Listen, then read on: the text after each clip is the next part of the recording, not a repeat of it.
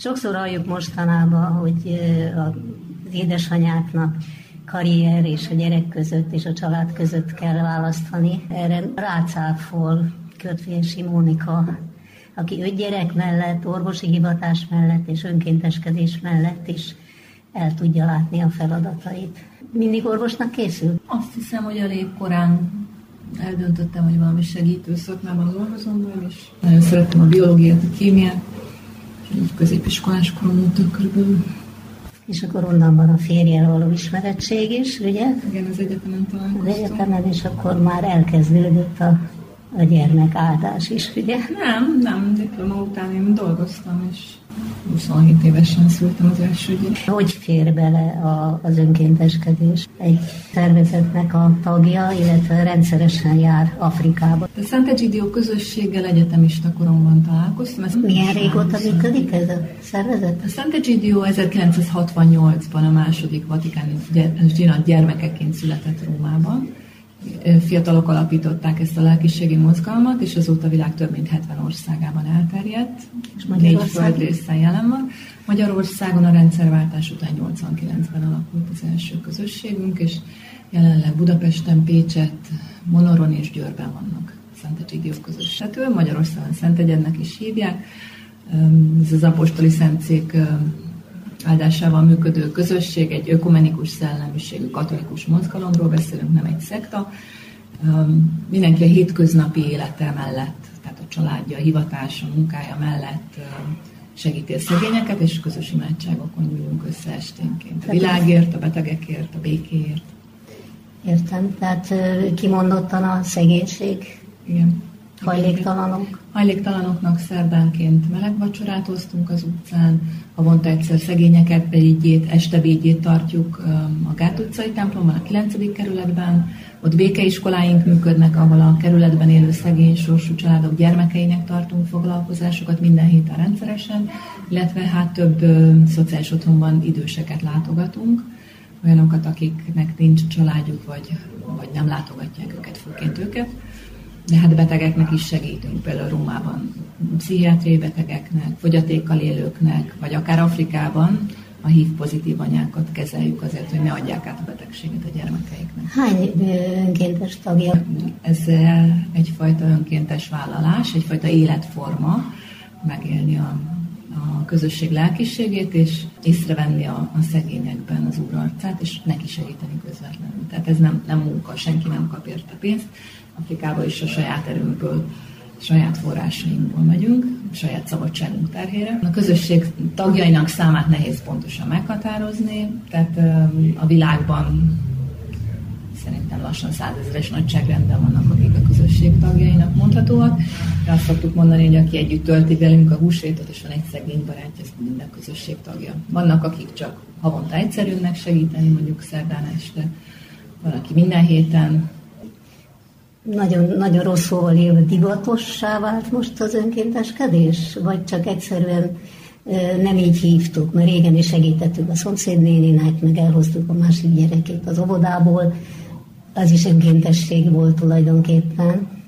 Vannak olyan időszakok, amikor, amikor a, akár nem vallásos, de ténylegesen, teljesen civil önkéntesség az egy kicsit divat is. De szerintem egyrészt még mindig nem segítünk eleget, másrészt az a baj, hogy egy kicsit hiánypótlás az állam sok feladata helyett. Kik állnak önkéntesnek? Milyen habitussal rendelkező, vagy milyen motivációjú emberek segítenek? Ez egy lelkiségi mozgalom. Az embernek van egyfajta hite, és azt megpróbálja tettekre váltani. Az evangélium szavait megpróbáljuk tettekre váltani. Ez nem teljesen ugyanaz szerintem, mint egy civil alapítvány, ahol csak nagyon jó fej vagy szociálisan nyitott emberek próbálnak segíteni másoknak a szabad idejében. Kereszténynek lenni ez egy életforma. Ez egy, ez egy forradalom. Tehát itt, itt, itt nyilván a kicsit más az alap koncepció, de nagyon szeretjük az egyébként nem vallásos civil szervezeteket, nagyon jó kapcsolatokat ápolunk egy csomó szociális területen együtt tudunk dolgozni, de nyilván más keresztényként megélni a hitünket, mint csak önkéntesként. És Afrikába hogy jutottál? A közösségnek van egy programja, úgy hívják, hogy DREAM, angol betűszó és egy rövidítés, gyógyszerek és források elérhetővé tétel az éc és az alultápláltság ellen. És ebben a programban mi a 2000-es évek eleje óta ugyanazt a legmodernebb étkezelő terápiát, ugyanazokat a laborfeltételeket és minden mást, ami mondjuk az Egyesült Államokban vagy Nyugat-Európában megadható egy HIV pozitív betegnek, ezt elvisszük a szegény fekete-afrikai országokba, és különösen anyákat kezelünk, hogy ne adják át ártatlanul gyermekeiknek ezt a vírust, és így ne egy halálos betegséggel induljon az életük. Milyen országban? Mozambikban kezdtük ezt a programot, de azóta 11 fekete-afrikai országban jelen van a DREAM, Malawiban, Mozambikban, ahol most az elmúlt hetekben óriási ciklon okozta áradások vannak, erről lehetett a magyar médiában is hallani, ott például Beirában meg is sérült a, a Dream központunk sajnos, ami az egyik első központunk volt, de Gíneában, Kongóban, Kenyában is még több országban jelen vagyunk ezzel a programmal. Az elmúlt 15 évben így a haldoklók ellátásából gyakorlatilag járóbeteg ambulanciáká váltak, akár a mi központjaink is amik Afrikában pilóta programként indultak. Az mit jelent? Hát ez azt jelenti, hogy ez egy ilyen úttörő program volt, tehát nagyon sokáig a mhm. WHO, komoly egészségügyi szervezetek azt mondták, hogy Afrikában nem lehet kezelni az étszet, nem lehet elvinni ezt a bonyolult gyógyszeres terápiát, holott az afrikai embereket ugyanúgy meg lehet tanítani, mi megpróbálunk mindenhol a helyi egészségügyi állami rendszerekhez kapcsolódni, és azoknak a fejlesztését se elősegíteni. Afrikai embereknek teremtünk munkát ezzel a programmal, tehát minden távolról Európában csak önkéntesként segítünk valóban időnként turnusonként, turnusokban oda utazva Afrikába, de gyakorlatilag ők dolgoznak a TRIM központokban is. Azóta, hogy ez a pilóta program elindult és bebizonyította a világnak, hogy a tudományos világnak is, hogy igenis lehetséges a járványt visszaszorítani azáltal, hogy a kezelést is biztosítjuk, nem csak a prevenciót. Ezáltal így a WHO is elfogadta a mi kutatási eredményeinket, a terhes mhm. anyák körében végzett kezelésünk tapasztalatait, és a nemzetközi szakmai protokollokat ez alapján írják meg. Tehát ez egy tényleg egy valóban úttörő pilóta program volt, amit elindítottunk, és ennek is köszönhetően elindultak az állami étkezelések is ezekben az afrikai országokban. Most már gyakorlatilag például Malawiban, ahol én szoktam járni, minden terhes nőt szűrünk étre, tehát elindult egyfajta állami felelősségvállalás is. Ez a komplex program, amit mi csinálunk, ez megmutatja, hogy igenis a gyógyszeres kezelés is szükséges hozzá, mert ha kezelünk egy HIV-pozitív szemét, akkor annyira alacsony a vírus terítettsége a szervezetében, hogy nem adja tovább. Például ő maga nem fertőz. És ezzel a járványt önmagában is nagyon le lehet csökkenteni. Sőt, ha minden AIDS beteget elkezdenénk, vagy HIV-pozitív beteget elkezdenénk kezelni, akkor gyakorlatilag meg is lehet állítani a járványt. Tehát amikor mi elkezdtük ezt a programot, több mint 30% volt az átfertőződöttség, például Mozambikban vagy Malaviban, és most ilyen 15-16% között van. Tehát amíg az ember csak egy halálos betegség diagnózisát kapja meg, és reménye sincs a kezelésre, addig valószínűleg nem sok érdeke fűződik ahhoz, hogy meg tudja, hogy beteg. Amíg Magyarországon nem kezdték el kezelni a daganatos betegségeket, addig a betegek nem szerették megtudni, hogy nekik daganatos betegségük van, és meg fognak gyorsan halni. Afrikában, amíg a kormányok 90-es években nem néztek szembe ezzel a járványjal, amíg ez teljesen tabu téma volt, addig nyilván az emberek nem mentek el hívtesztet végeztetni, és nem akarták megtudni, hogy betegek, mert ez gyakorlatilag azt jelentette, hogy megkapta valaki a halálos ítéletét.